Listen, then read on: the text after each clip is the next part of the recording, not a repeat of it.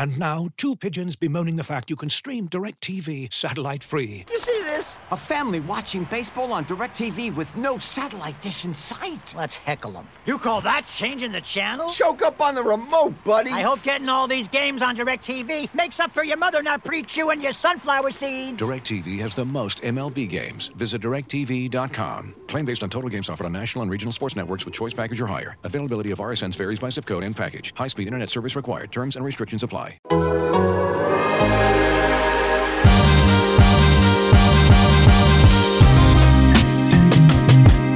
Welcome to Down to Dunk.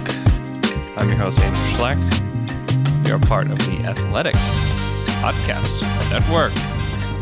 With me, as always, on Thursdays. Nope, never on Thursdays because I never record Down to Dunks on Thursdays. Uh, it's my good friend Alex Spears. Alex, what's up? What's up? Welcome home, Andrew. We missed you. Oh, thank you. It feels good to be home. Seriously, uh, the the Vegas experience was unbelievable. Unbelievable. I got to meet so many people. I got like media, NBA people, NBA players. Um, got to do the podcast with the guys. Uh, hope you guys have all listened to that uh, with with JRE and Tre Mann. Uh, hope you guys enjoyed those. Those guys were great. Like legitimately, like just really nice people before and after the shows. Uh, were extremely genuine on the shows too, for what it's worth. So if you haven't listened to those, go check those out. Um, yeah, it was a great experience. Like if if you have any aspirations or haven't a career in NBA media, like I would suggest going, and like because like everybody's just like hanging out, everybody's just there. So it's just a great place to to network and to get some stuff done. So it was it was great. And we got to do some live shows like on the concourse of the arena, which was really really fun. Uh, like on a stage with like real microphones and stuff. It was just wild. Um, but I am glad to be home. Glad to. who uh, is your uh, Who's your best name drop? Who's like the person that you either you spoke to or you met for the first Yeah. time? So I talked to Monty Williams like for like a minute.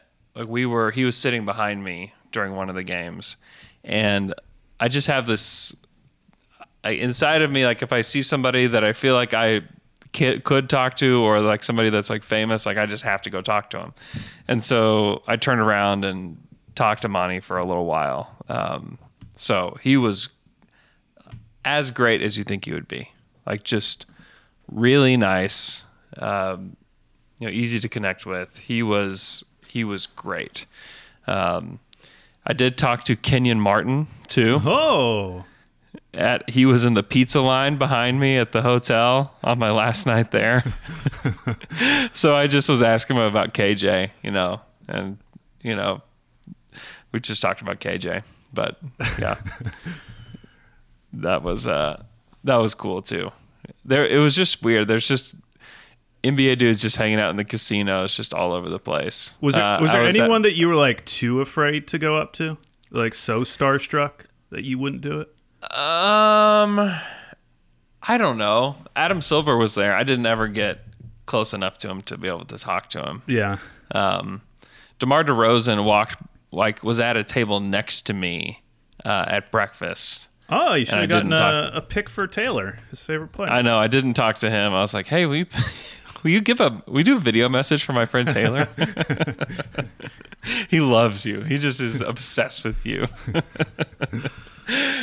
No, but it was is it is a wild place to be, and uh, really thankful that I got to go, and you know everything was everything was excellent there. But glad to be home. Glad I could, you know, glad to be back with my wife and kids and and all that. So it's been a good day to be with them. Uh, Al, we got to talk about the Thunder team. There's not a lot to talk about in comparison to maybe some other teams, uh, especially yesterday's game, which was uh, brutal to say the least. You know, they score 65 points. Like they just can't get shots to fall yesterday. Oh, Like what do they shoot as a team? 33% from the field. Their splits. I think you sent a text that said the splits. It was 33, 24, 53. Yeah. The, like the 53 is like what's like really jarring, but it's it's part of it's just the attempts. I only took 15 total free throws and you, know, you missed seven of them. Like there you go, 53%. But it was uh it was a rough one against the Pels. Yeah, Hollinger uh, had a tweet that was like on a scale of one to Summer League, this Pelicans Thunder game is Summer League, which uh, I agreed with. And, and to make matters worse, like I don't, um, I don't know if your feed was screwed up, but like the feed was going in and out. There was an annoying sound that would happen every once in a while. It was really tough to watch the first half, which was probably the Oh, best. no. The best. The, the highlights were all there. So It was yeah, that's that's for the best. Yeah, I was watching it on League Pass like on an airplane uh, and I didn't have any oh, lucky you. I know. Uh, yeah, I mean, similar to uh, my opinion of the draft, you know, not a summer league, or doesn't feel like a summer league of a team that just went through some brutal tanking for half Yeah. a year. You know, Agreed. Uh, yeah. And and and part of this is our fault. You know, we were building this up the whole year. You know, like yeah, it's rough now, but at the end of this rainbow, I guess it'd be the opposite of a rainbow because it wasn't a rainbow. There's a pot of gold, which is the draft and summer league. If you can just get there, Right. everything will be rewarded. You will. Oh, it's going to be so much fun. We have all these picks. We're going to have new prospects coming in to watch, and they're going to be like blue chippers and uh, it feels like a regular summer league. Like the the people get excited, getting excited about uh, Aaron Wiggins, the 55th pick overall, R- reminds me of 2009 summer league. Me, mm-hmm. my feelings about Robert Vaden. I was so excited about Robert Vaden, who we took at the very end of the second round, and we were like, Yeah. "Oh man, if this guy can shoot, he's going to be a shooter. He's going to come. This Yeah. this is what we've been looking for. This is what this team needs." Oh, I know. I know. And nothing against. Aaron Wiggins, but it's like the the odds of a 55th pick sticking in the Yeah. league so small. In fact, I went back. I went back to to the 2000 draft. I look at 2000 through 2016. The number Mm-hmm. of guys who just played in the league at least 5 years who were picked. Yeah. I actually did from pick 50 to pick 60. So 11 picks per year. So it's like 187 picks. And there were right around 10% of those guys ended up just being in the league for five years. But but that includes guys like DeAndre Liggins and Lavoy Allen, who you know didn't really make roster. There Boy, Alan. there oh there are names in there. By the way, the best one of, of like the last five years, Abdul Yeah. Nader. Abdul Nader about to play his fifth season. Nader's yeah, Nader's fine. He's a player. He is. Yeah. And and there are names in there. I mean, Patty Mills was from there, Luis Scola, a lot of big men like Amir Johnson, Ryan Hollins, Marcin Gortat. Uh, Yeah. but anyways, my point is like I did not expect to be here in August where I am having to talk Yeah. myself into a 55th overall pick who maybe has like a 5 to 10% chance of just being in the league in 5 years. Yeah, It's- yeah. it's I can. just So, th- so this team without Giddey, like Giddey was the really the only reason to watch. Like, if we can be honest, and it feels a little bit like the 2017. I was looking at just like Thunder, like summer league rosters, Yeah. and like this roster, like there's guys that we got excited about. Like Markel Brown was on that team. Oh, Markel Brown. Oh. Is Markel Brown going to be a player?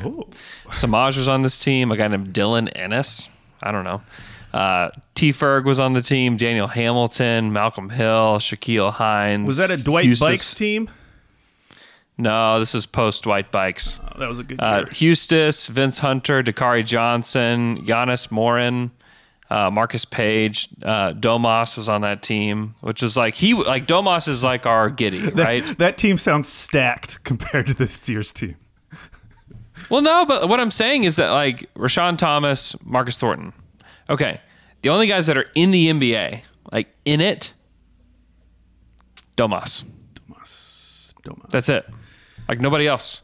And I think even that year we could look at it and be like, man, I think Markel Brown could be in the league. Obviously, T. Ferg has like all star potential. You know, Josh Huestis is going to be a role player for years to come. Maybe is Dakari a third big? Like I don't know. Maybe. Could be. Yeah, could be. maybe. The resurgence of Love what I saw from. Marcus Thornton. Yeah, I mean, we have to like pump the brakes on like.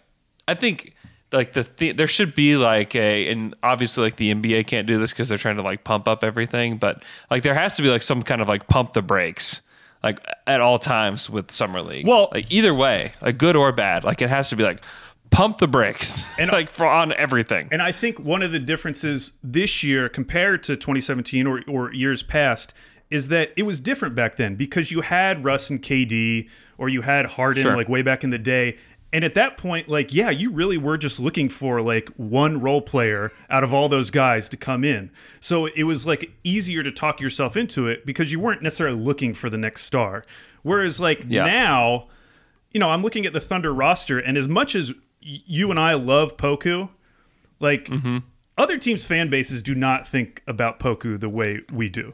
Like m- most people don't think about. Poku. Depends on who. Uh, that depends on who you ask. I disagree with that. Really? There are lots of. Yeah, yeah. I've talked to. I mean, a lot of people talk to me about Poku at summer league. Yeah. Okay, well, th- I mean that makes me feel better. I was just, I was just saying, like, I look at this roster, and if Giddey and Poku are our biggest swings outside of Shea, Mm-hmm. obviously, like it's not. I, I don't feel amazing about that. Like Mm-hmm. the, the idea that one of those two has to hit for s- for this to Mm-hmm. like be accelerated, and so when I'm watching now. And I'm having to like go back to 2014, 2013, and I'm I'm looking Mm-hmm. at guys who I think like best case scenario are like role players. Maybe in the case of Teo, like a really good backup point guard at some time. Maybe Tre Mann is different, and and we should talk about Tre Mann. But I don't know. It- Yeah, we can talk about Tre. It's just been it's been deflating. Um, Sure. like I, I feel like I'm faking it when I start trying to get excited about some of these guys because I think back just to last season. Think about the way Thunder Twitter talked about Frank Jackson. Frank Jackson. Mm-hmm. Think about the way they talked about Moses Brown. Think about the way I talked about Svi Mykhailiuk, who I really liked. Mm-hmm. All those guys off the team, gone, never to be heard from again. So when you think about a 55th overall pick like Aaron Wiggins, who may turn out to be Mm-hmm. a great player, like think about how hard it is for those guys to make a regular roster. Now think about Mm-hmm. how hard it's going to be to stick on a roster that has 18 future first round picks that is going to be cycling through young guys every single year. Like it's, I just exactly- I can't buy into these guys. Like I can't do it until I see something in the NBA that like really moves me. Yeah. I'm I, I don't disagree with your point of view. I I would say that like for the next like three years, probably three of the guys on the roster matter that are on the summer league roster matter. Well- and like it's Teo, Tre Mann, and I think those are the guys that they're going to like put developmental time into, guys that they um, liked enough in the draft to take them top, you know, in the top 32. What was Maledon? Was he 34? 34th pick? Whatever. like he like he looks like an NBA player. Cool. Like you can whether he has a high ceiling or not, like he's an NBA player. Cool. Like those guys are hard to find in the second round, so like good job, you did it. I'm with you though about like the high, the like the swings thing because that was supposed to be a Thunder thing, right? It's like we're gonna take the high, like the swing for the fences pick, and they're like with outside of Giddey, it doesn't appear like one of those was made. Maybe maybe Tre Ma- can be that kind of guy. And that's what I was gonna. Um, that's why I wanted to talk about Tre because, um, the thing that obviously sticks out watching Tre Mann's game is that like he has creation skills that Yeah. a- not very many guys on this roster have. Like just comparing him to Teo, for instance, Mm-hmm. like he his creation skills are so much more advanced than Mm-hmm. what Teo does when he has the ball. And the thing that stuck out to me in that last game, if I'm going to take one thing away, was that I was actually really impressed with Tre Mann's passing. Mm-hmm. That that was something that I was not expecting looking at his, you know, box scores from Florida because it wasn't like he had, you know, crazy high assist totals or anything. But I mm-hmm. start thinking about this next season and where, where you put developmental time, where you put developmental minutes, like I would rather be giving the ball to Tre Mann because he has those creation skills, which gives him such a higher ceiling potential, mm-hmm. even if there's not a chance Yeah, he's going to hit definitely. it, compared to someone like Teo, who again I think could be an awesome backup point guard, but mm-hmm. he's nowhere near Tre Mann in terms of creation skills, and he doesn't necessarily need to be, but on this team, like I want I want I want the swings to be getting all the minutes. And something I've been mm-hmm. thinking about because I've been going back and forth with people on, on, on Twitter about Teo, who again think he could be a great backup point guard. I've seen. Yes, I've you've seen, seen, you've yeah. But here's the deal: like we talk about how oh everyone touches the ball. Like it's it's great to have as many ball handlers as you want. Great. Mm-hmm. I was went back and looked at the Thunder, how many pick and rolls they ran last year. And it was still like a, a decent part of their offense. They were right around middle of the league. They ran about 21 pick and rolls per game. Obviously, when you run a pick and roll, only one guy can have the ball at the start to run it, correct? So last year, Shea had the bulk of those. He had about 10 pick and rolls per game, 10 possessions. Teo was next mm-hmm. at 4.7, which that's going to be a little bit skewed because obviously he took over a lot after SGA got hurt. Dort was at Ton, yeah. 3.3. Ty Jerome was at 3.1. Poku was at 2.8. That's probably low. I can't figure out on NBA.com how to to organize this by month because I'm guessing that went up in the second half of the season. But okay, so you have like 20, 21 pick and roll possessions a game. How are you going to distribute those? Because personally, mm-hmm. I would have SGA, Giddey, Poku. Like those are the guys that I really want to see what they can do in pick and rolls. Yeah, those are your those are your high ceiling guys. Those are the if you're going to project like okay, we if we want to go ahead and bank Shea as a star, bank it. Bank it. Lock it in. Now who's next? Now who's next? Like it's I think you're right. It's probably Giddey and Poku are like next up because they the size, the creation skills, the just the savviness that both of them have as players will allow them to have high ceilings if they hit certain marks, right? Right. And yeah, absolutely. We shouldn't we we don't need to be invest investing a ton of like time and possessions into like our future ninth man, you know. Right, and that's why, and I, pr- I, I, I- really mean this sincerely. Like, I, I am not trying to pick on Teo, but I'm just like thinking about this team long term. If if the Thunder are thinking anything like that, then like how, what does Teo become? Because when we talk about his ceiling. You know, I have people on Twitter telling me, "Well, I mean, what's his ceiling? I mean, what, like Manu Ginobili, Tony Parker?" But somebody else said to me, well, "What about George Hill?" And I was like, "You know what? That's actually a really good like comp because Yeah. you look at the things that Teo does a lot on the floor. It's like spot up shooting, which he's not very good at. But if he got better at that and became a good defender, you can imagine a scenario where Teo played a George Hill like role on a really good team. Like that to me feels so much more realistic than mm-hmm. locking him into this Tony Parker thing just because they're both French and played at the same place. Right, right. Yeah. I mean, I don't know. It's hard. I mean, it's hard to tell. I mean, I I would trust the coaching staff to know what the best direction for him is to like he he deserves to play minutes certainly. Like you can't just like bench him, but the good thing about Teo too is that he can play off ball as Yeah. well. So he doesn't he doesn't have to be your any sort of ball dominant player. Like you can like if he is your George Hill, great because like George Hill spotted up a ton, you know, throughout his entire career. Right. And so if you can make him just like a solid spot up, like he is like visibly like very strong. Like it was the first time that I'd seen him in um, I mean I'd seen him in play in person obviously, but it was the first time I've been within five feet of him in person. And like he's like he's he's ripped, man. Like he's big. And I think that that's a that's a big deal for a guard that we're looking at as like some kind of like two way guard that can contribute, you know, off the bench. Um, you know, eventually those kind of guys are important. It's it's funny, like the Thunder really struggled to find players like that once they had gotten, you know, Harden and, and KD and Russ. Like they struggled to find guys like that. Yeah. And it's and it's almost like, oh my gosh, like we're finding all the guys like that.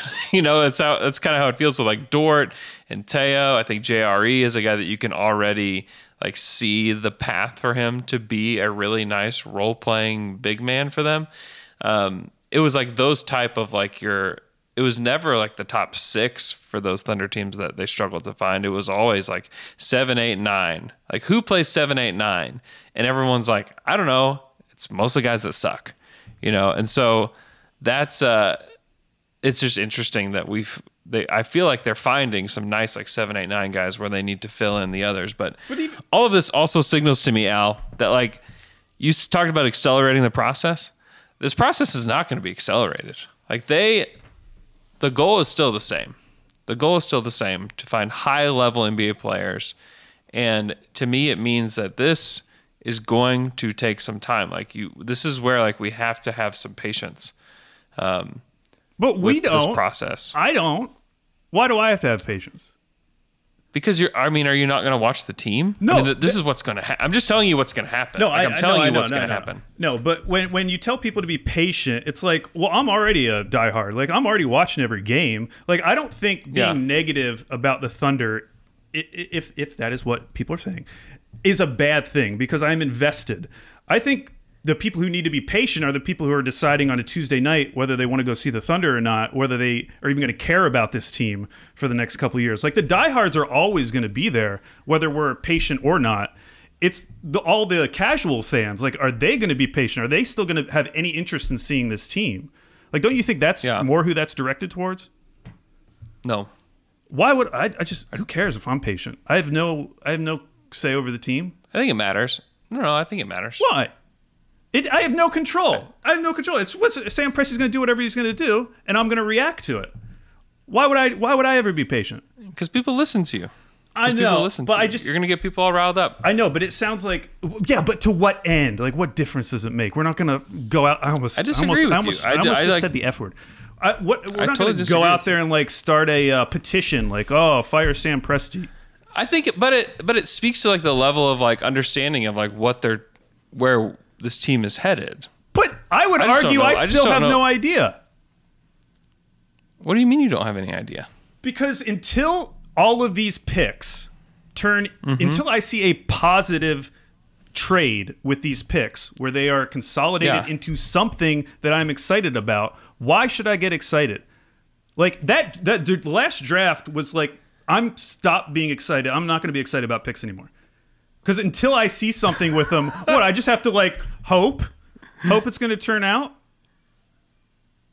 Like What do you? What's the what's the alternative, Al? Like, what's the alternative? I'm just saying that I'm not going to be like goo goo gaga every time Sam Presti trades for a first round pick in the future. Like, who cares? Like, do something with them, and then I will be excited. And then we This can is look. draft number one, And Al. Like, I don't look back. understand. Like, I don't understand why you have dropped off a cliff so like so crazily. Like, I don't. I'm trying to. I'm trying to figure it out. Uh, I have not dropped off a cliff. I'm just saying that I don't have to like, like I don't have to trust in Presti. I don't have to like completely buy into this. I can criticize it and critique it as we go, and could end up being totally wrong. But I don't see Yeah. like what's interesting about just saying like, oh, let's just be patient and let's just see how it plays out. This is the process. Like, this is like legit the process. I would argue it's not. It's not the Sixers process. It is. It is the. It is the 16th. Trading the 16th pick for two picks is like 100 percent like the process. Like that's it's it's what it's all about. It's like taking and obviously if the Thunder had a chance and had the like ability to make a deal that made sense to trade up, they would have. But I'm what I'm saying is like taking those that one pick and turning it into two opportunities rather than the one opportunity. Like that's the process.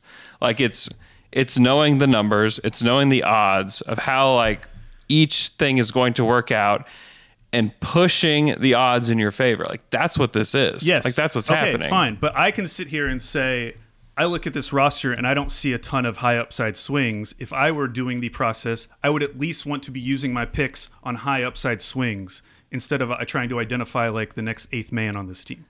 I think that's Yeah, I- that's me not. I, I would say that they that they think of Tre Mann as somebody different than the eighth guy on a By the team. way, apparently he, I it was just announced that he's out for summer league. Tre. Yeah. What happened? It just says personal reasons. Somebody in the chat said it. Yeah, he will miss the remainder of the summer league with personal matter. So, uh, so now we got Teo, JRE, and Wiggins. We can't. But Al, you you can't you can't overreact to the summer league.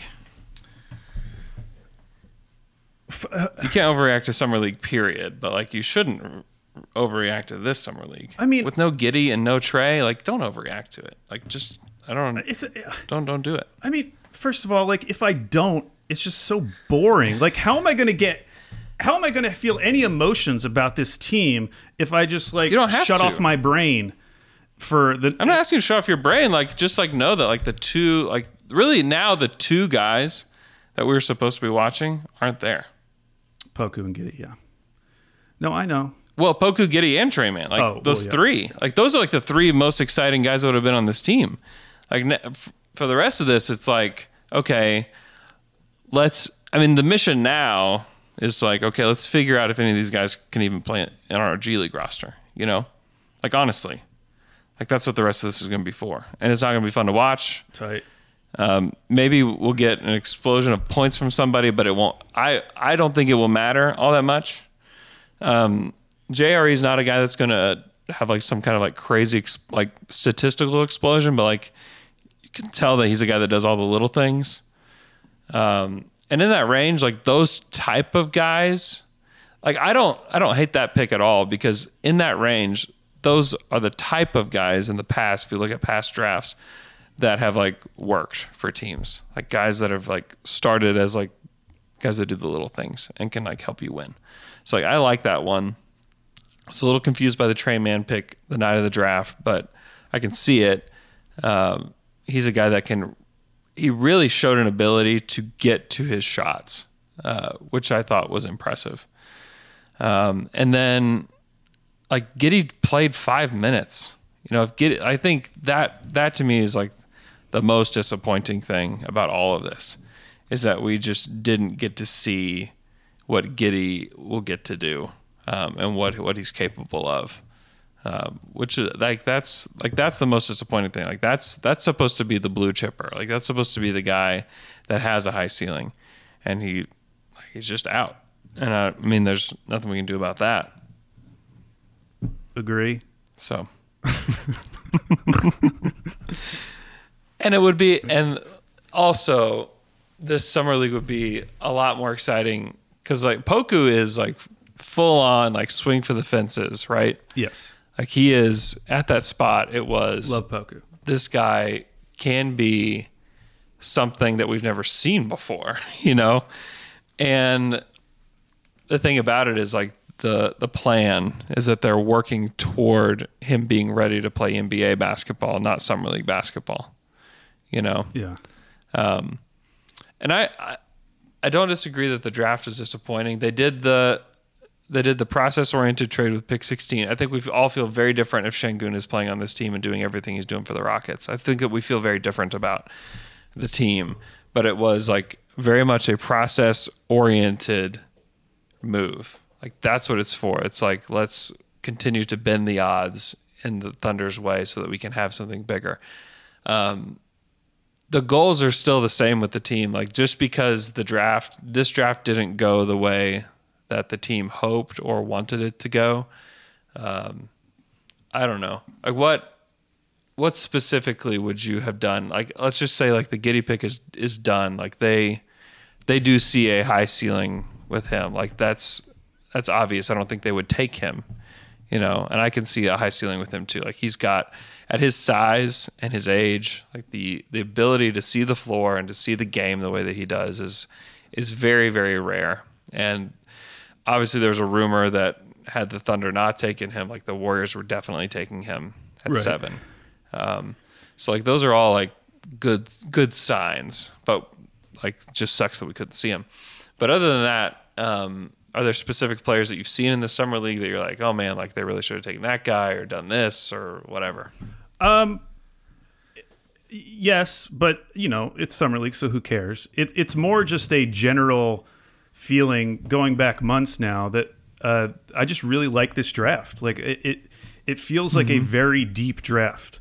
Um, Someone like Sharife Cooper going as late as he did at 48, and I don't even think he's a necessarily a great fit for the Thunder, but like he shouldn't have gone that late. And the, the fact that he did go that late more speaks to the fact We think we think I, I don't know. I'm not ready. I'm not willing to overreact to what I saw him do in summer league at all. But he has an elite NBA going. skill. His passing is elite. It is, and we knew that he's a good in. passer. Super tiny. I don't know how. I don't know where he plays in the NBA, but super tiny. But again, I'm Doesn't- even saying not- not that the- shooter. The, Like, Thunder should take him. More the fact that him going 48 is a sign to me that like this is a deep draft, and and I do think it was a deep draft. And so tr- mm-hmm. trading out of that draft, like yeah, it, it, it doesn't thrill me. And you can talk about the value, uh, you know, question there of getting the two first round picks back for the 16th pick. But mm-hmm. I, I do think you have to put it into context. Like this isn't just a regular team that is pick neutral. This is a team that has so more picks in than any picks in NBA history. And so mm-hmm. there has to be diminishing returns at some point. And you know, we're likely going to see that at some point because we already know you can't use all these picks, blah blah blah, all that stuff. So Yeah. I don't know. I just I really like this draft. I really like a lot of the guys in this draft. And for mm-hmm. this to be the summer league team that we came away from that draft after that season, I, I, I can't be anything but disappointed. And I, I'm not going to Yeah. pretend I'm not. Well, it, it would be a little bit like the Pistons playing without Cade and without like Saddiq Bey, you know, which is like the situation the Thunder find themselves in. Yeah, and- where and Giddey goes to- out and Poku doesn't play. to be and fair- like that team would suck. Like that Pistons team would like straight up suck to watch. Well, and to be fair, that's actually something that is very similar to the process because they dra- when they drafted Yeah. Embiid and then Simmons, like those guys were obviously hurt their first two, you know, their first Yeah. r- rookie years, and so yeah, it Yeah. was really rough. I, listen, it's not. I'm, I'm not saying that like I, I don't like buy into the the long term goal. But like as a Mm-hmm. reminder, when we talked about the long term goal way back last fall, it was all about Mm-hmm. prioritizing getting a top draft pick. And that did not happen Yeah. last season. And so when it did not happen, like I I like how can I not help but question what's going on? I I I think it's okay to question it. I think also like we're operating with like not as much information as like obviously the, Thunder people have, and what what the information is that they do have on these players. You know, I don't know. I'm just not willing to overreact to summer league performances. Um, that's all. It's not even like it's not even the performances I'm overreacting to. Like I it's more the the roster. Like th- this is the best we could do after that terrible year. Again, I know all the extenuating circumstances. I get it. I like I, but I, it still sucks. It just sucks. And it's not it's Mm-hmm. Mean, not like, fun to is it just is it the Giddey is it the Giddey is it the Giddey pick that you're disappointed with? like them actually picking him? Uh huh. No, I'm I'm cool with Giddey. Okay. I like Giddey. Okay. No, well then, I'm- then, listen, then I'm- I'm, then I'm then I'm a little lost. Then then I'm a little lost because they had the sixth pick. It's it's all that they, like they got very unlucky to have their their draft position moved back. Yeah. Like they got they got unlucky, and luck is like unfortunately like a huge piece of this, you know. And like that's just I mean this is just a part of it. Like this is a part of the process. This is a part of the pain. Is like sometimes you're going to be unlucky. Yes, and I would I would just say as we go through this process, I don't want to be the sober voice. What do you want to be? I want to be invested. I want to be emotional about this team. I don't want to just like turn my brain off and just like kind of zone out for the next two years as we wait. I'm not turning my brain off. I'm not turning my brain off at all. I think you're turning your brain off. Well, How am I turning my brain off? I'm I am not brain dead. I like Giddey. I like the fit. I think this team is kind of weird and wacky. And when you have Shai, Dort, Giddey, Poku, and then JRE as like an option for a lineup, like I don't know. Like I kind of like that. I think I think all those guys have some stuff to them. They all will shoot the three. How well they'll shoot it, you know, as, like for their NBA careers, like I don't know. I like the I like just the idea of that kind of team where like literally everybody can grab the ball and go. Like they're they're building something that makes they're building a roster to me that kind kind of makes sense uh, with the the play style and what they want to do. Yeah, no, I, I, I agree with that. It, it is, and, and I tweeted about it after the draft as I was trying to like, you know, think through the draft and why they did what they did. Um, but it's this is going to sound bad, but it, it's almost like uh, prioritizing the system over individual talent. Um, because But who? Okay, so I'm trying to I'm trying to get this answer out of you. Like, so who would well, who what would we, you we have already done? Talked, we we already talked about it. If Sam, Sam Hinkie was in this draft, you would have taken Jonathan Kuminga. And why? And so why? would you rather them have Jonathan Kuminga? I, I would I would have felt exactly the same about Giddey or Kuminga. Okay, so what's the difference? No, nothing. But I, you just said that they're specifically finding guys for this system, and that's what I'm saying. They're not taking just like every upside swing that they possibly could take. You would agree with that, right? I don't I don't have enough information to say that for sure. I don't. I don't have enough information to say that they don't. I, vi- visibly, from what I can see, yes. But do I know for certain, like their thought process on every single thing? Like I really don't. So, but I can see it. Like Josh Christopher. Like why didn't they try to get Josh Christopher? Josh Christopher has looked really, really nice in summer league. I also can't. You also have to like understand like it can't like overreact. And that's that's that's like, why I don't two games. That's why I don't want to say a name because I don't want you to say Yeah. that I'm just overreacting. I'm just going to back to how I felt with about these guys coming into the draft. Like ignore summer league. I feel outside like outside of Giddey, which I really like the pick. I do feel like that was a swing. I mean, we said it he's a- ourselves. Remember when uh, uh, Kevin O'Connor had a draft for the Thunder, and it was like Kuminga, Kai Jones, and Keon Johnson. Like we. Yeah, we, yeah. we were like, wow, that is like that would be like the ultimate like all upside swing. And Frank Swing, swing, swing. And frankly, Yeah. that's what we were talking about in the lead up to the draft. We were talking about the Thunder making huge swings, using these picks for swings, because we all know Mm-hmm. Yeah. that getting a superstar in Oklahoma City is going to be the hardest part of this entire rebuild. yeah, You're going to be able to find eight, could- eighth men with the next 18 picks. Sure.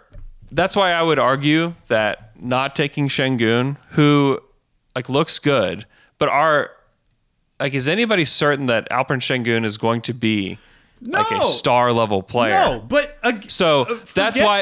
So I would. So I would argue. I'm just trying to say that I would argue that trading the 16th pick for two picks is a swing for the future. Does that make sense? I mean, Like it's it like instead of, instead of swinging at Alperen Sengun, who is going to like he's going to fill it up, he's going to put up great stats, he's going to really struggle to play defense. You know, like real like that's going to be an absolute struggle for him. Like is that the kind of center? Is that the kind of like center that you want to bring on your team? Like I would argue no, and like Michele has always always been like the voice of reason there. Like I would argue no. Would it feel better today to have him? Sure. I think trading for two picks is a, is a swing to a degree. I would say that Giddey is definitely a swing. It's they just look different than the traditional swings that we've seen them take. Is all. Yeah, that's. I mean, that's for sure. I mean, Poku was kind of like the the perfect blend of everything um, He was absolutely. in ter- in terms Yeah. of just like fan reaction to a pick because he kind of like checked all of the boxes for for like what you mm-hmm. th- what you thought Oklahoma City would want to be doing, and uh, mm-hmm. yeah, so I, I you know whatever I'm I'm, I'm excited like. Yeah. I'm excited for Giddey, Shai, Poku lineups, but I, I will tell you, like Yeah. going back to the idea of like not taking what I would consider swings based on pre-draft evaluations from other smart people. Like Right, part of it is right. that I just don't love the current roster.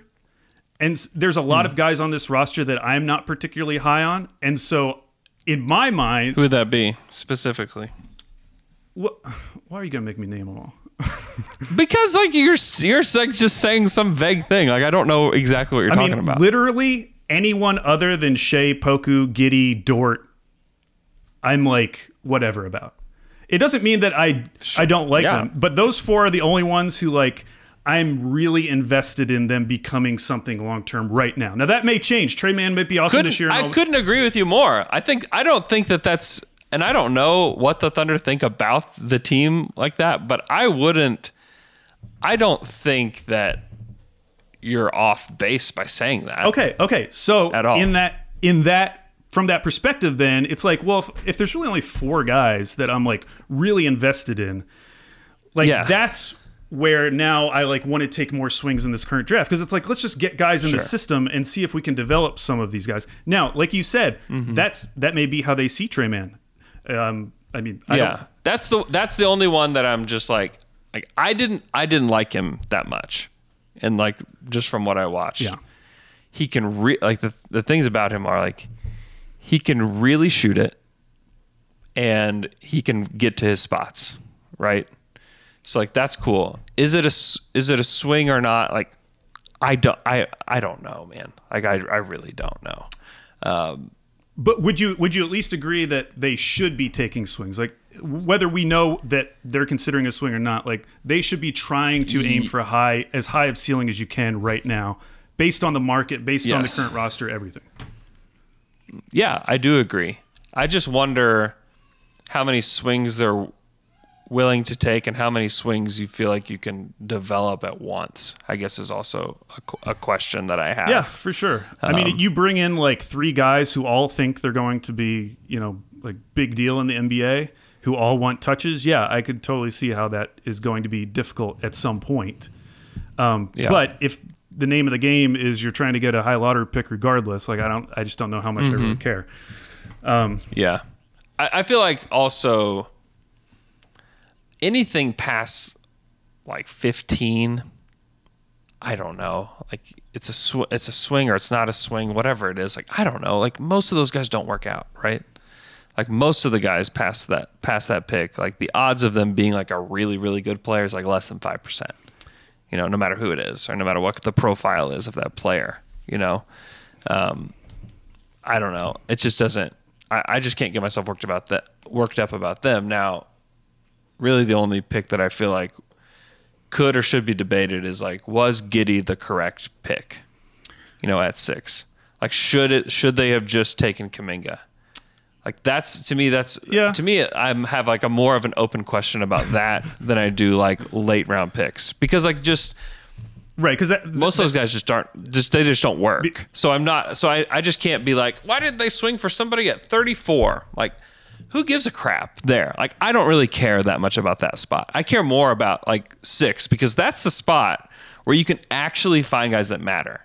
And there are very few guys that like really matter in the NBA and that's a spot where it's not impossible to find someone that matters, right? Right. No, and and I'm perfectly. I mean, like I said, I'm fine with Giddey just because the, the guys, Yeah, the guys that know, realistically were being talked about there, like Book Knight, Kuminga, Giddey, like I, Yeah. I would have been perfectly satisfied with all of them because like there was that drop off right before. And it's like I Mm-hmm. really just wanted one of the top five guys, if I'm being perfectly honest. So like of those next Yeah. three guys, like yeah, I understand like the pros and cons for all of them. Mm-hmm. This episode is brought to you by Michelob Ultra, the official beer sponsor of the NBA. Want to get closer to the game than ever before?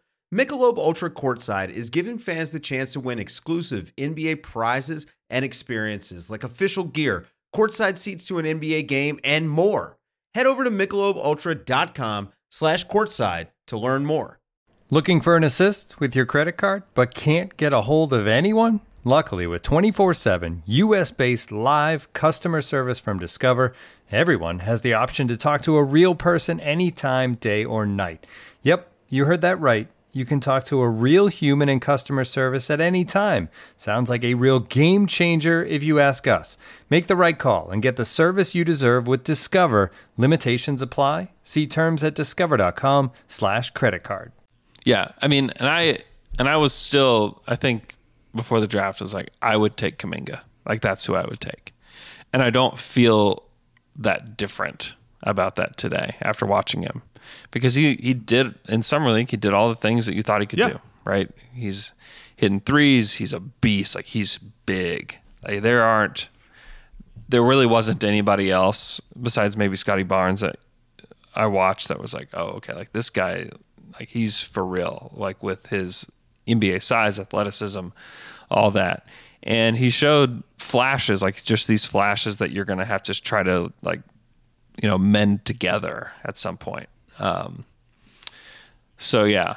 And like people are mentioning like swings that Thunder have taken in the past where it's like they, Terrence Ferguson was a swing, swing and a miss. You know, Darius Bazley is a swing, like still like TBD, like what. what sell me on is, sell me on know? Ferguson being a swing. I get I get Bazley. I would agree that Bazley was a swing.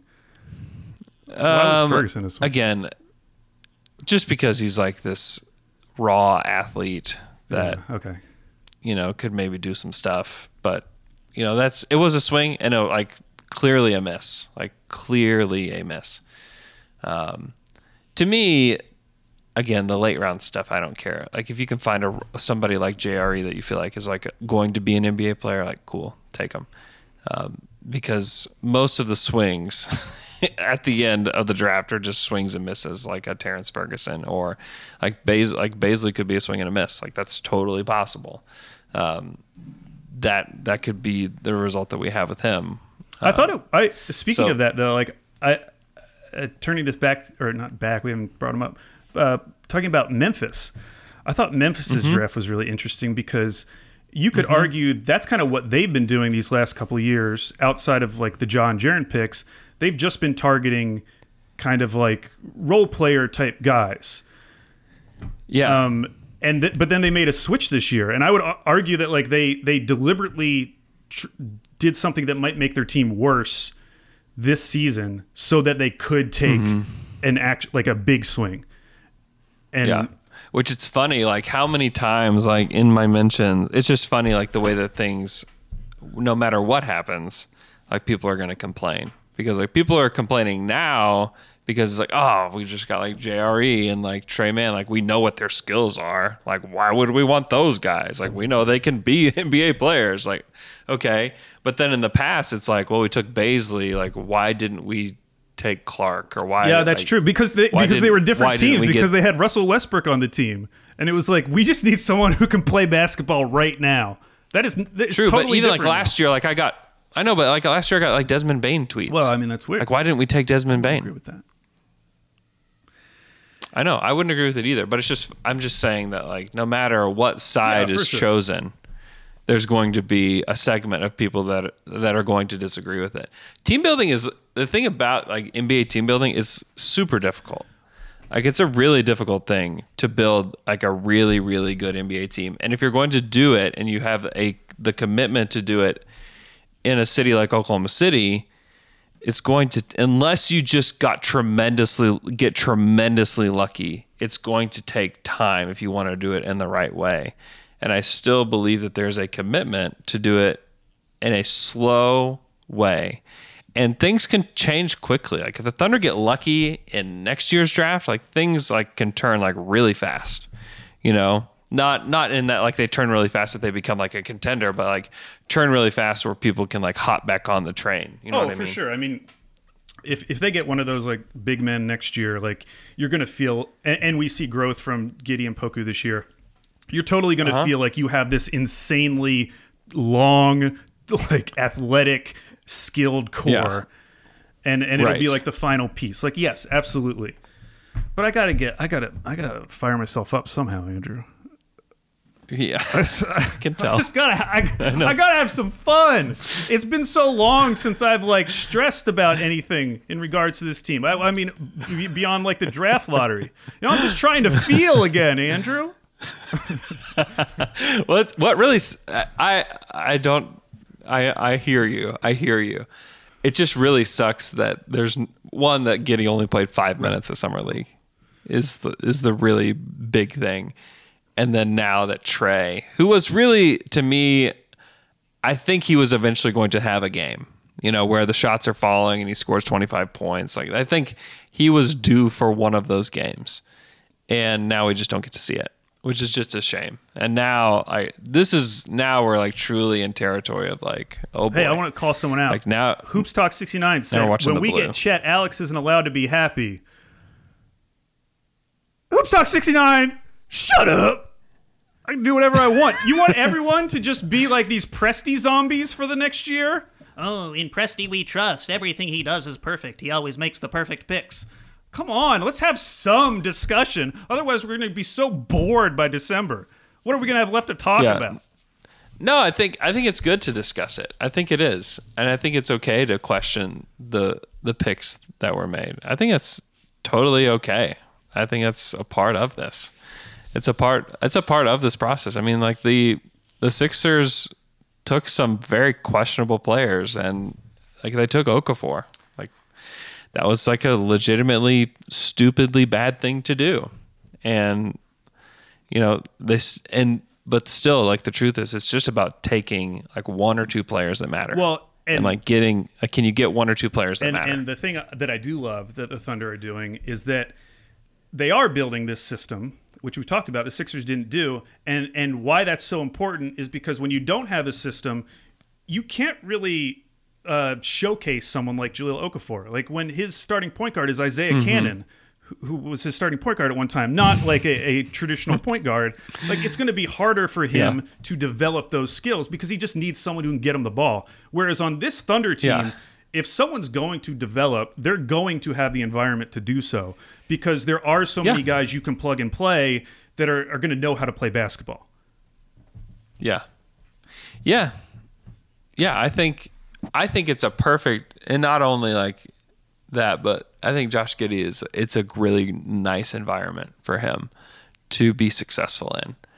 Uh, because I do think there's a lot of unselfish players on this team. And that's another thing is if you don't think at 6 that there's a player that you believe is going to be like a superstar, then and not that like Giddey can't be like a really really good player, but I I think you'd rather have somebody that fits what you're trying to do rather than like throwing in a player that's just gonna like clog everything up. Well, and, and that would be the argument against Kuminga because regardless of how that is the exact argument. regardless of how he's playing yeah. in summer league like once he gets into the regular season especially on a team as young as the thunder like you're going to have to like Mm-hmm. design a lot of the offense around him because that's kind of like the archetype like that is who he Yeah. projects to be like a guy who gets the ball and is you know in some ways a ball stopper but it, you it's a trade-off because you think he's going to be so good at some of those like individual creation skills so yeah it does muck Mm-hmm. things up if if you're if you're really valuing the system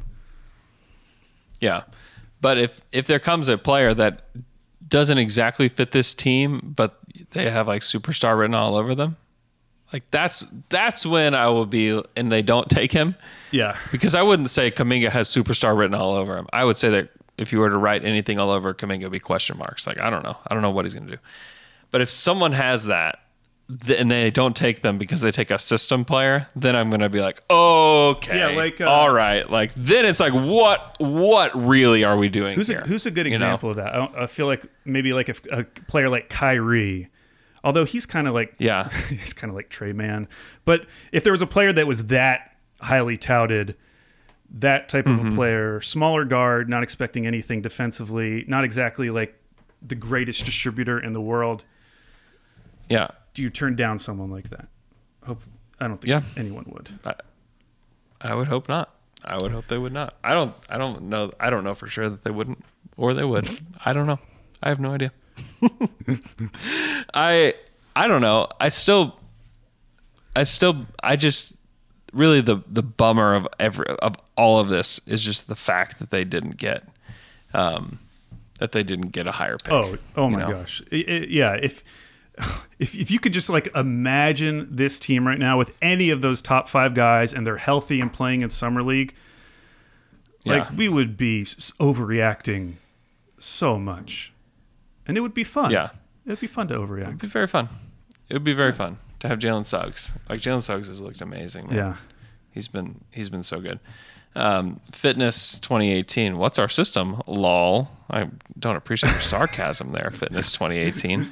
But the system the system is like ball movement, player movement. It's grabbing the ball off the rim and pushing. It's like everybody has that ability.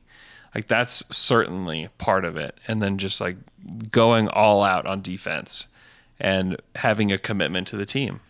Like those are the traits that they've been looking for. Yeah, you think back in the Um, past, like how many guys who either only played on one half of the court, really, or Mm-hmm. guys that just like it, it just never really fit. I mean, you could even argue, like to some extent, like Serge Ibaka, especially in the early days, like he didn't always fit. uh, Actually, he probably fit better with those guys. But like you saw when he went to Toronto, he became like a, a system player almost. Like he all of a sudden became a much Yeah. better passer. Um, so I think they're trying to bring those types of skills out of these guys that they're bringing that they're bringing in, and to, and to showcase that. And I think it's going to help everyone because I, still I still go back and look at some of Ty Jerome's stats, and they're like absurd. They're absurd. a guy good. hitting 40 plus percent on five threes per game, and then he's in the 97th percentile of pick and rolls. Granted, he only was running three per game, but like it's still more than a lot of other guys who you would think of.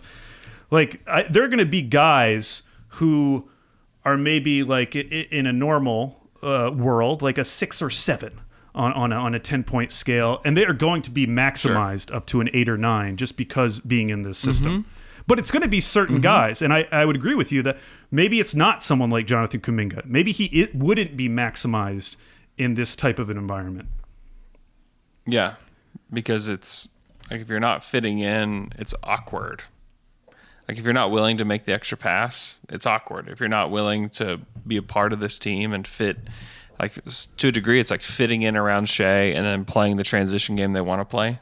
If you if you don't do that, then I think it is a little weird, and and like you said, maybe doesn't allow you the time to to develop. You know. So I don't know. I I just can't. I just want to see more of Josh Giddey before I make any Oh, for sure. I'm, crazy harsh harsh judgments on on the pick. Uh, I want to see Poku. Frankly, like I want to see what Poku looks like after a summer of, uh, you know, weight and weight training and getting stronger. Like I want to see it. You know, I want to see what what that looks like, and I want to see the just the kind of basketball that they can play when you're playing SGA and Dort, and then basically just this group of like six nine through seven foot guys that can all play on the wing and probably play the four in certain spots. Like I don't know. Like I just I want to see it. I think that they have built something that I think will be a much better product on the court than what we saw last year. And have you seen uh you know I'm I'm excited to see have you it. seen an over under for the Thunder yet? I, I know there's been a few coming out, different sports books. No. I, just, I, I wonder what it's going to be. I, I like. Do you think it'll be the 26? lowest, or do you, who do you think will be lower? No. the Magic. Magic will be the Magic will probably be very very bad this year. Um, yeah, it's interesting. I mean, and we can save this topic for another time, but I do think that it's pretty interesting to talk about like where we think the Thunder will finish this next season. Um, and just because of the way that the league is and like some certain mandates that some some teams find themselves in with their ownership that like there's there's a chance that the Thunder do finish toward the bottom, and everyone's like, oh, okay, I don't know if they can do that. Like, I don't know, like who's who's going to be a garbage team this year? Uh, Like who? Like name a garbage team, like a team that you just know, like that team is going to certainly be horrible. the only team that I feel confident in is just the Magic, only because they have so many young guys. Um, Yeah, I mean, they're kind of up there with OKC, probably with youngest roster. Yeah. Houston, I have no idea what's going to happen with Houston. I think they'll be bad. I, I, think th- I, th- well, I think they'll be bad, but I don't think they'll be worst team in the league bad like they were last year. They've, yeah, maybe not, but they very well could be. There'll be more exciting bad. Yeah, more exciting version of bad. Um, I'm trying to think. Um, looking at the other teams here. I mean, I, I, we'll, we'll have to wait and see closer to, to, to the um, start of the season. But I think I'm going to be very down on the Cavs. I think they are going to have like the worst offense in the league. I think they will struggle. They have Yeah, they no shooting on that team outside of Garland and Sexton. Um, Yeah. So I don't know. Yeah, but I am I'm feeling more hopeful about OKC being in like let's say the bottom three, Yeah. and it, both because of the other teams, but also just looking at OKC's roster. Like their their roster is going to be even younger this year. Yes. Yeah, they'll be younger, and I'm hopeful that they use their time on developing JRE and developing those guys rather than like giving favors and Muscala a bunch of minutes. you Yeah, know? you just have to be respectable. Like as as long as you're I mean, think about what Detroit did last year. And obviously we don't have those Yeah. type of veterans, but like they just kind of had like a bad season. Like it, they they they didn't Yeah. they didn't have what the Thunder had, which was like this Jekyll and Hyde season, which kind of like threw us Yeah. all for a loop. I would love to have a season like the Pistons had last year, where you're still invested the Yeah. whole time because they're they're trying super hard every single night. It's not always the greatest basketball to watch, but you're getting to see some of the young guys. They probably didn't play their young guys enough at the start of the season.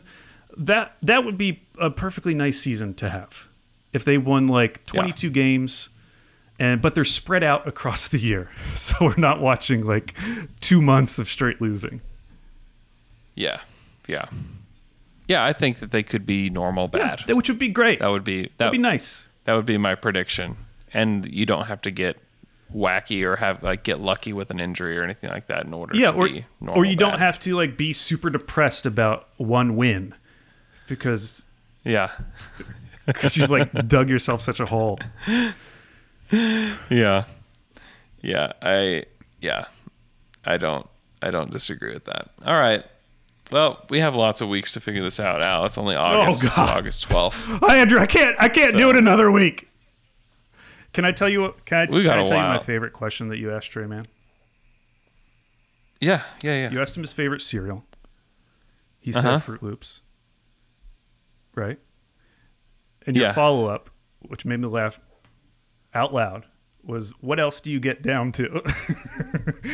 Let's get down. I just I love the idea of asking someone that about their cereal choices. Oh, you like Froot Loops? Oh, what else do you get down to? Because Yeah. I've had I mean, that was definitely me winging it from oh there. man, well I had that I mean, I had all these questions written down. I didn't have that I had someone down. tweet me because Uh. on Slam and Jam I paused when I was Uh-huh. talking about Alex Abrines, and they thought it was because I Uh-huh. couldn't remember uh, that he played for FC Barcelona, which I wouldn't have remembered that. But I was actually trying to remember Yeah. if you say sp- like Spain national team or Spanish national team, and I almost said Spain team, Oh, which was yeah. very embarrassing. Team Spain. Team Spain is what you can yeah, say. That would have worked as well. So yeah, when you're in the moment, it's it's uh, you, you come up with some funny little turns of phrases. Hmm. I know. I actually remember that one because I wanted to ask JRE what else he liked too. I, I asked it differently that time. Um, because that was the order in which I interviewed them. But yeah, no, I was trying to see if I could get them to say what the really best cereal was, but none of those guys have seen the light yet. Oh, so hey, uh, hey. James Anderson, some over unders in the chat, 23 and a half Oh, for OKC. And they and they are Oh, in wow. last. Orlando's next at 24. that is interesting. I don't know if I buy it because like last year, weren't they last last year too? Weren't they 20? Like 20 and a half or 21 and a half or something like that. Oh, yeah, I'm trying to remember. I remember you and I split because I went over Yeah, we and you went split. under. I went under and I won. and it was hilarious because it was just the, the 20 game losing streak where it looked like before it, it was like, yeah, certainly Alex will win this. And then somehow I ended up winning it. Yeah, I don't know what to think about that. One, I need to like see them finalize the roster um, and see what that looks like. When does uh, training camp start? Is it October or is it in September? It's usually like the toward the end of September. We got to So- get ready for uh, Deborah Bucket's trivia hour coming up. Oh, good. Yeah, we were. Somebody was actually asking me I about that. started it yet. um, when we're going to gotta do do that. that so, yeah, we got to do that. We're, we're going to have um, some big stuff on Media Day. That will be really fun. Just watching, and, uh, and like, I know there's a lot of disappointment from this draft and everything, but like, just getting to watch Shai and Poku play again, I think will be very fun. And then I think that I think this team could actually be like a, a pretty enjoyable watch with regards to like kind of some of the funky things they're going to be The big question, Andrew, will Media Day be in person so that you can get a new intro? I really hope I'm so, worried man. now. I really, really do. I was feeling good about it like a month Yeah. ago. Now I'm worried. yeah, I was too. I was too. I don't know. I mean, like I was in person with the guys this past week. Yeah, You know? true. So I don't know. I mean, I think some of it is like vaccination status and stuff like that Yeah. too that will determine. And it may, and what it may might be is just a smaller group of people that are even like allowed. Oh, the go. Like, VIPs. the V the VIP. L-Man's not getting in. because usually, oh no, L man, it's usually like f- almost like a free for all of like who can be Yeah. there and like because I and I would be shocked if they would allow people to do things like I had been doing in the past, where I'm just like going Just rogue, wandering around the halls. you know, like like literally going rogue, trying to accomplish what I wanted to Yeah. accomplish. And that's completely outside of like any of the operations that are happening, you know, um, which is fine in the past. and how like a lot of guys get stuff. But I just wonder if because at so peel behind the curtain a little bit. So after the summer league games, you get we got to go down to media availability and like you have to in order to go we had to sign up with the league. Like not the thunder but the league. And then a league official took us down into the tunnel and then led us to a specific okc media area. And there was three of us. And like that was it.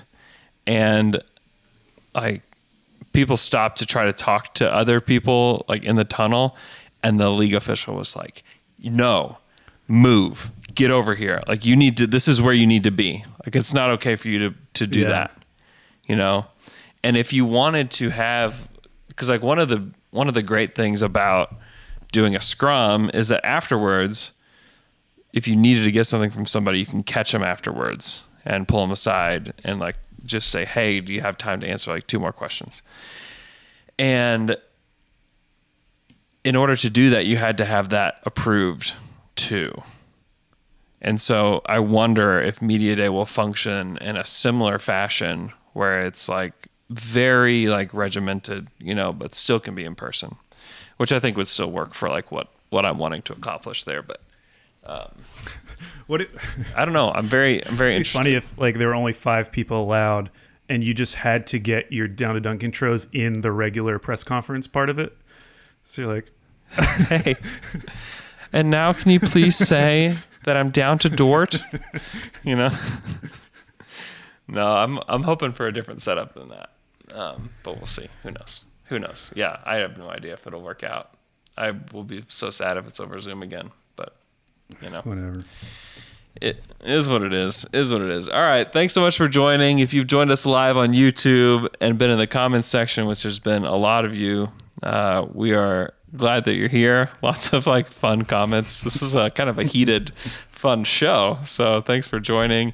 Uh, let's see. Let's go to the stream and uh, see who's here. Uh, we have Miroslav, who's in Germany. We have the tall shot in OKC. James Anderson is here.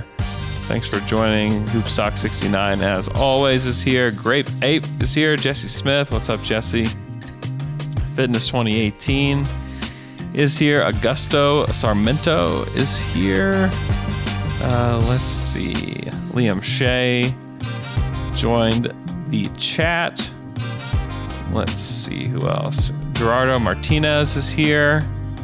He says, Tell him, Alex. And then JP Sarfransky says, Tell it, Alex. um,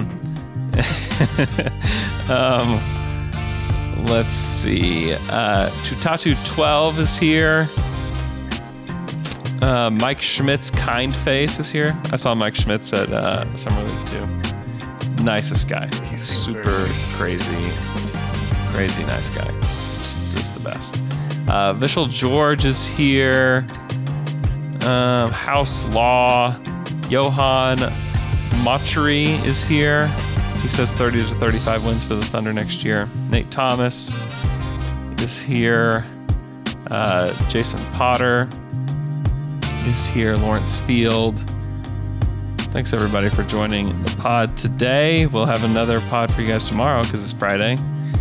And we'll talk about more of the stuff, answer your questions. Andrew from Nashville is on here. Poppin from Austin is here. Uh, hope you guys are doing great. Phil Zoff from France. Liam is from New Jersey. Vangelope is here. Uh, hope you guys are doing great.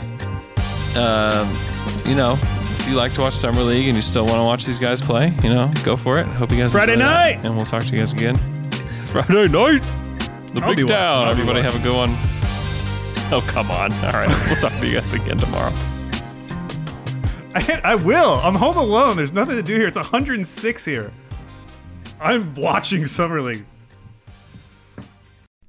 As you've probably heard by now, we've teamed up with BetMGM this season. We'll be using BetMGM lines to make all of our picks, and we'll have special offers for our listeners each week. If you haven't signed up for BetMGM yet, use bonus code The Athletic, and you'll get a one-year subscription to The Athletic, plus up to a $1,500 first bet offer on your first wager with BetMGM. Here's how it works. Download the BetMGM app and sign up using bonus code The Athletic. Make your first deposit of at least $10. Place your first bet on any game and claim your voucher for a one year subscription to The Athletic. See BetMGM.com for terms. U.S. promotional offers not available in D.C., Mississippi, New York, Nevada, Ontario, or Puerto Rico. Gambling problem? Call 1 800 Gambler. Available in the U.S. Call 877 8 HOPE NY or text HOPE NY 467 369 in New York. Call 1 800 NEXT STEP in Arizona. 1 800 327 5050 in Massachusetts. 1 800 BETS OFF in Iowa. 1 800 270 7117 for confidential help in Michigan. 1 800 981 0023 in Puerto Rico. First bet offer for new customers only in partnership with Kansas Crossing Casino and Hotel. Don't forget, if you haven't signed up for BetMGM yet, use bonus code The Athletic, and you'll get a one-year subscription to The Athletic, plus up to a $1,500 first bet offer on your first wager.